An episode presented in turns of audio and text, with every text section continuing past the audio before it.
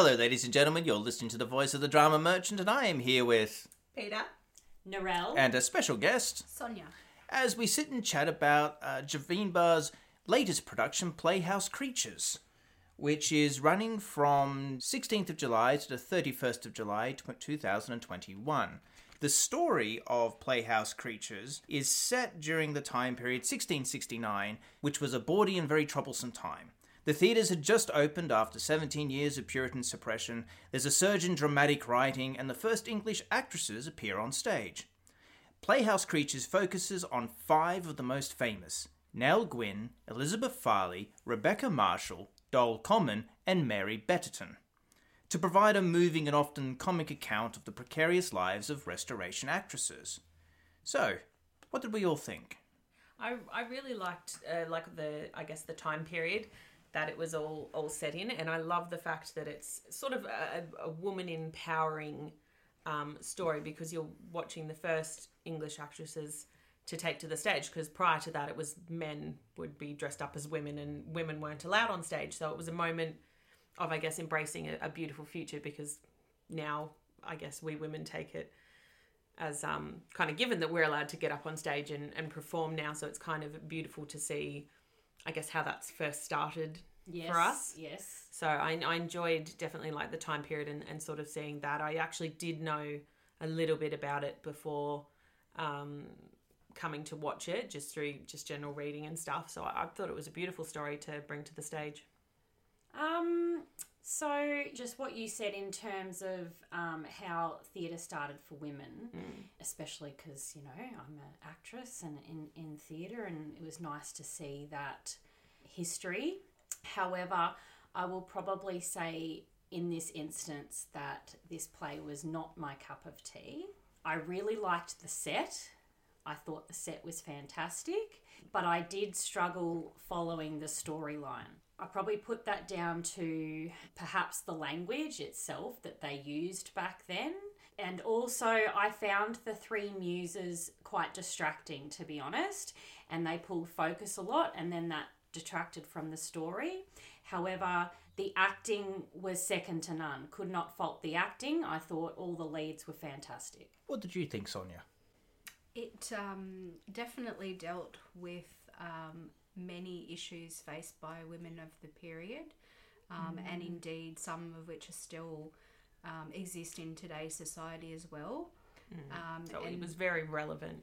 Yeah, quite relevant. And um, all the sl- attention to detail with the set um, also, and embedding some historical aspects of theatre as it was, and in particular the costuming as well. they kind of blended like a little bit into the set and whether that was um, a particular choice because you wanted them to feel like they were part of the theatre and that might have been a um, a purposeful choice but i would have just loved to see them even if they're all in the same color but just another color that contrasted to the set to make them pop a little more Well, mind you, most colours back in that particular period, you didn't have a lot of colours to choose from. Red was one of the predominant Well, colours. Actually, red. f- Well, it's mm, red was kind of one of those colors reserved for streetwalkers, and the actresses may have been a, a bit akin to that because it wasn't a very respected profession back then. But still, like I would have liked to see them in not those colors because it, it just it just made them fade into the background, and they deserve to be standing apart because as everyone's been saying the acting was absolutely beautiful it was very well done of all the girls Oh, absolutely. The the dialogue that the girls were talking within the script, which is very difficult to listen to in itself because it's uh, it's dialogue of a period. Um, much like when you listen to Shakespeare, you have to concentrate as you listen to them. And I would say that with the muses, it was a very interesting touch how Kayla decided to use the muses in this, but it also had a, a reverse effect to it where because I was concentrating on listening and watching and what, what was going on to follow the story, whenever the attention was detracted from that, I would lose the thread a little bit. Yes. i had so that it was same problem it was an interesting I take my hat off to her for trying it because it was a very interesting way of seeing how she could add an element to it that in some ways did work and in other ways didn't work. But that's that's trial and error with anything when you when you're trialing out a, a new new thing. I did. I did find if they made a sudden movement when someone was talking, which they did a few times, I was always like, "What are they doing?" And then I'd be like, "Oh, what were they saying?" And then I've lost. So I was having that exact same problem of Yeah. losing the thread of a conversation. So I feel like I missed something. But the performances themselves, like, they were Yes, very good. They were very good. Very very And good. there were such diverse characters, and they all were so superbly performed. It was very, very well done of the girls. What else can we say? Sonia, what was your take on the muses added into the? I personally didn't mind um, the interplay with the muses. Um, again, I understand perhaps losing part of the the storyline as you went along by be, by being distracted.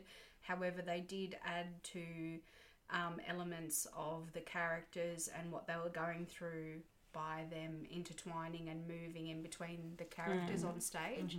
Um, I think it created more emphasis of what was going on in the person. Oh, absolutely. There was.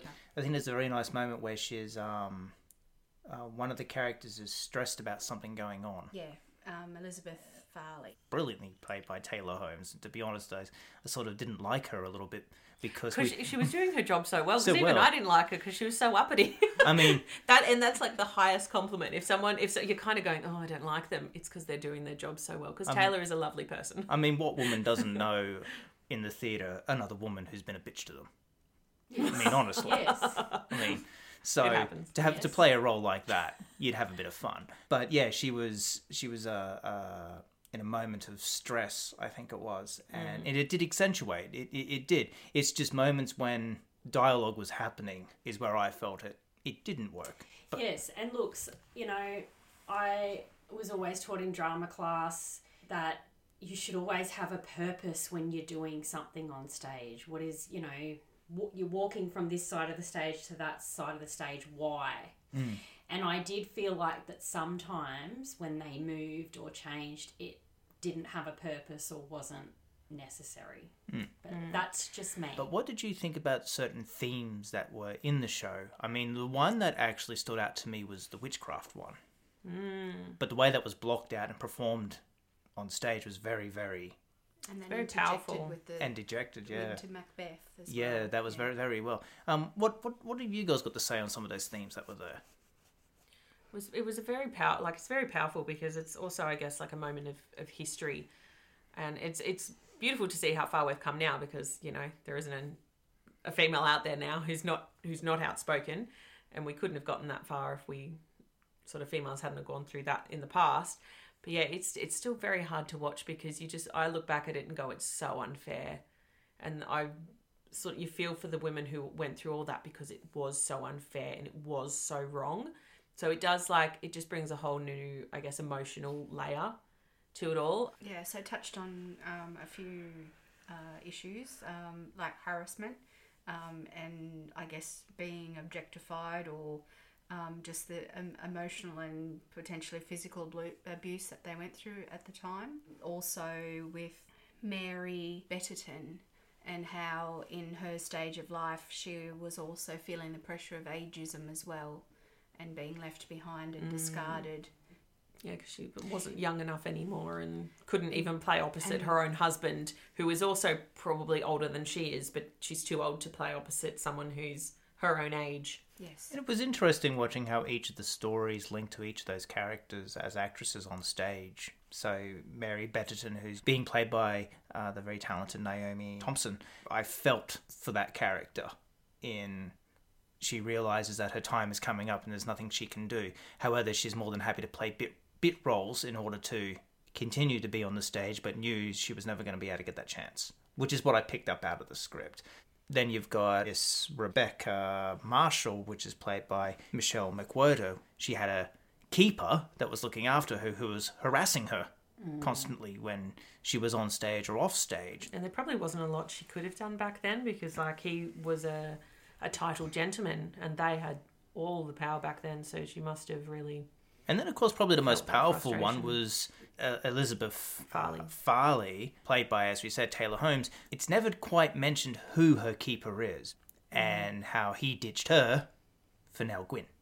You know, so you're dealing with somebody who thought she was on a roll, and then all of a sudden she's just been dropped Yeah. for another play plaything because either she's pregnant or she was Well, very short attention, attention spans. spans. Um, so it- it's you know, very reminiscent of, of of today's current topics. Now, what's that? Is it Nell Gwen was played by? Was it Cassie? Cassie Bean. Bean. Oh, she did a kick-ass job. She had some of the most cracking lines in the whole show. Yes, yes, Yes, turnip bollocks. so I'm gonna keep that one for later. but she did she did an amazing job, and so did um the last a last lady, which is is it Corinne? I've forgotten her last uh, name. Corinne Mura. Corinne Mura. Ah, her accent. She always does the most amazing accents. And she played uh, Dole Dol Common. Dole Common. Yeah. Um, she had some scene stealing moments. I will just comment on her character, nothing to do with her acting or anything like that. Um, her skirt was dirty, but her face was pristine. Like her makeup was lovely and her hair was pristine. And so I was trying to work out: is she supposed to be a dirty character? Is she supposed to be? I think she's meant to be a little bit like worn out. Like she's probably been in the theatre her whole life. She might have transitioned from being on the stage, then she got too old, and then she's moved to being costuming and being off stage and just doing And whatever she she can to keep going. So and no other place to be. no other place to go, no other place to be. So she, she probably doesn't have the money for, for clean So clothes or yeah, anything I like feel that. like they, they But yeah, should maybe, have come up maybe to her she should have been She a should little have been bit more dirtied up a dirty and, and worn out, maybe, yeah. Yeah, that's just a side note on that one. Then there was the lovely petticoats underneath as well. Yeah, the, la- the layers of costuming looked looked well done. Yeah, despite despite my my problem with them all being in red because they're pla- like hiding behind the set. But the actual costumes themselves were well made and looked beautiful. And then tying into all that and the little attention to detail was also the back of stage, also in the costuming as well. Mm. Yeah. I actually really really loved the set. I loved how it had the ramp The and ramp. it looked and it was also just like a little bit of a visual effect because it looked like flat. A what? I have it from good sources. It's called a rake. Oh, rake. A rake A set. A Rake rake stage. Sorry, Yeah. rake Yes, stage. I really Oh, liked yeah, it. no, I really, I thought it was a very beautiful and well well designed set, and I loved their little backstage corner.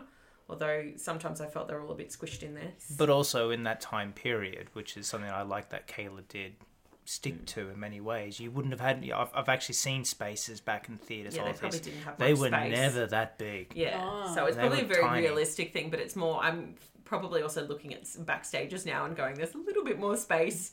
So, Yeah, they, they were tiny. They were very tiny back then. Mm, but I liked how it looked, and and even having like the real candles. Um, up on the set added something very nice to it as well. As a Javeenbah experience, what did we feel about the show? What did we think? Again, um, they put on shows that are um, not mainstream um, and they utilise their um, staging and experienced actors to deliver an enjoyable show. Narelle?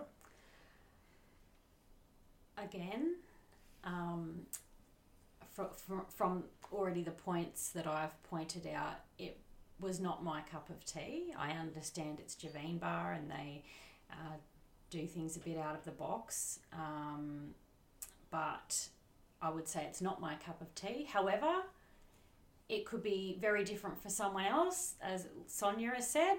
Um, so that's just my opinion. I think the storyline was was very much my cup of tea. However, there were aspects about of it that still didn't flow for me. But I still think overall it was my cup of tea. If you're the kind of person who enjoys watching some historical context or wants to take your teen adult to come and, and watch something that's Going to inspire a conversation. inspire a conversation, talk about what happened then and what happened now and how we can change that purpose. I mean, Playhouse Creatures toured Australia successfully through hit productions, and I would be very interested to see another production of this, just to see what someone else would put into it, what what what they get out of it, because every director that directs always comes in with their own Vision. vision for how they want to do it. But I would I would say that Javeenbah has put on yet another play that is interesting, that goes against the mold. It's partly why it's one of my favorite theaters that I do like to direct with because you know it takes guts to go against the mold, um, especially on the Gold Coast. So I would say that it's an enjoyable night out for people if they wanted to watch something from a historical point of view, and five actresses performing very, very well on stage. I can say that there wasn't a moment where I did not get bored watching them. No, the acting was outstanding. The acting was outstanding. Acting was beautiful. I, it was a very enjoyable night out, and I would recommend um, people going to see it because it does inspire some wonderful conversations. Why not go out and find out for yourself? And if you think there is something that we may have missed, uh, feel free to leave a message on the uh, on the Facebook page where this is left up, or contact myself via the Drama Merchant website. So, Playhouse Creatures plays at Javeenbah Theatre from the 16th of July to the 31st of July. Uh, you can purchase tickets on javeenbah.org. And we look forward to sitting down and having another chat about future shows when we get the chance to. As always, an adventure begins with a cup of tea. Only if you have it after skydiving. Oh, Jesus. yes, dear.